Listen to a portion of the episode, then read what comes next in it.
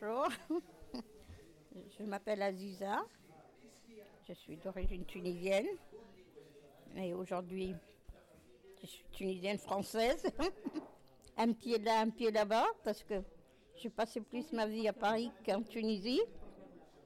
Je suis venue en 40, en, pardon, en 67 d'abord, euh, en vacances. Puis je suis revenue m'installer depuis 68. Qu'est-ce qui a motivé votre arrivée en France? La culture française, j'avais des lacunes pour le français. Je pensais faire des études, avoir mon diplôme d'infirmière, parce que je voulais aider beaucoup là-bas. J'étais petite, après l'indépendance, j'ai vu qu'il n'y avait pas de cadre médical. Et j'ai vu des gens qui souffraient. Alors je me suis dit, je vais faire ça. Retourner, aider les gens. Je suis rentrée ici à l'hôpital. Je me suis attachée aussi, c'est devenu ma famille. Je suis rentrée à l'hôpital travailler comme aide-soignante. J'étais très très heureuse avec mes collègues, avec les patients. Vous êtes resté combien de temps à l'Institut Curie À plus de 20 ans. Entre autres, je le faisais en dehors de mon travail, et bénévolement. J'ai beaucoup aidé les, les femmes qui faisaient la chimio. Euh, je les maquillais un peu, j'allais leur acheter les perruques, je leur faisais choisir sur le catalogue euh, les bonnets. Mais ça, je le faisais bénévolement. hein. Et j'ai même demandé un poste à l'époque. On m'a dit non, on n'a pas de sous. Et maintenant, il y en a deux payés.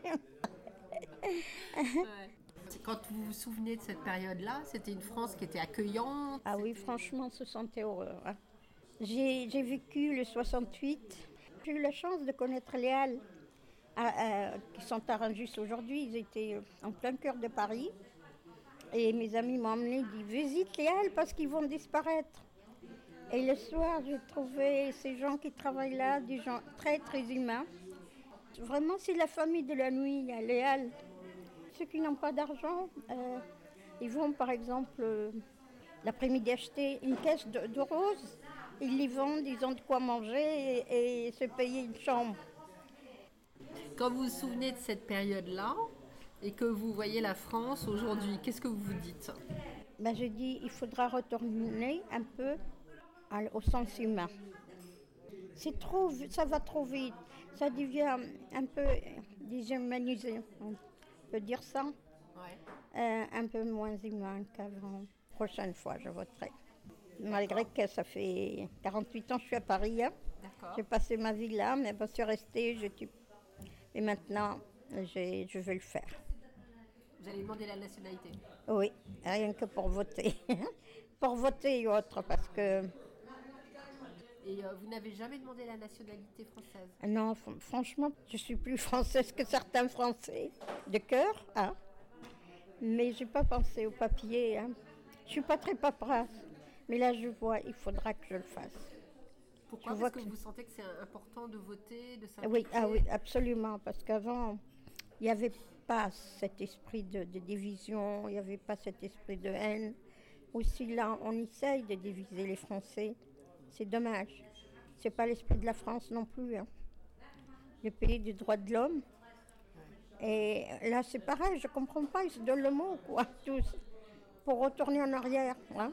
Quand je suis arrivée, franchement, je me sentais très, très heureuse en France, euh, moralement. hein. C'est euh, à la Goutte d'Or? J'habite à côté rue de Deauville. Les rues du Deauville, c'est la oui, Goutte d'Or. c'est la Goutte d'Or. Oui, le quartier de la Goutte d'Or. On a fait plein de choses dans le quartier. Ben, ça fait 37 ans que j'habite.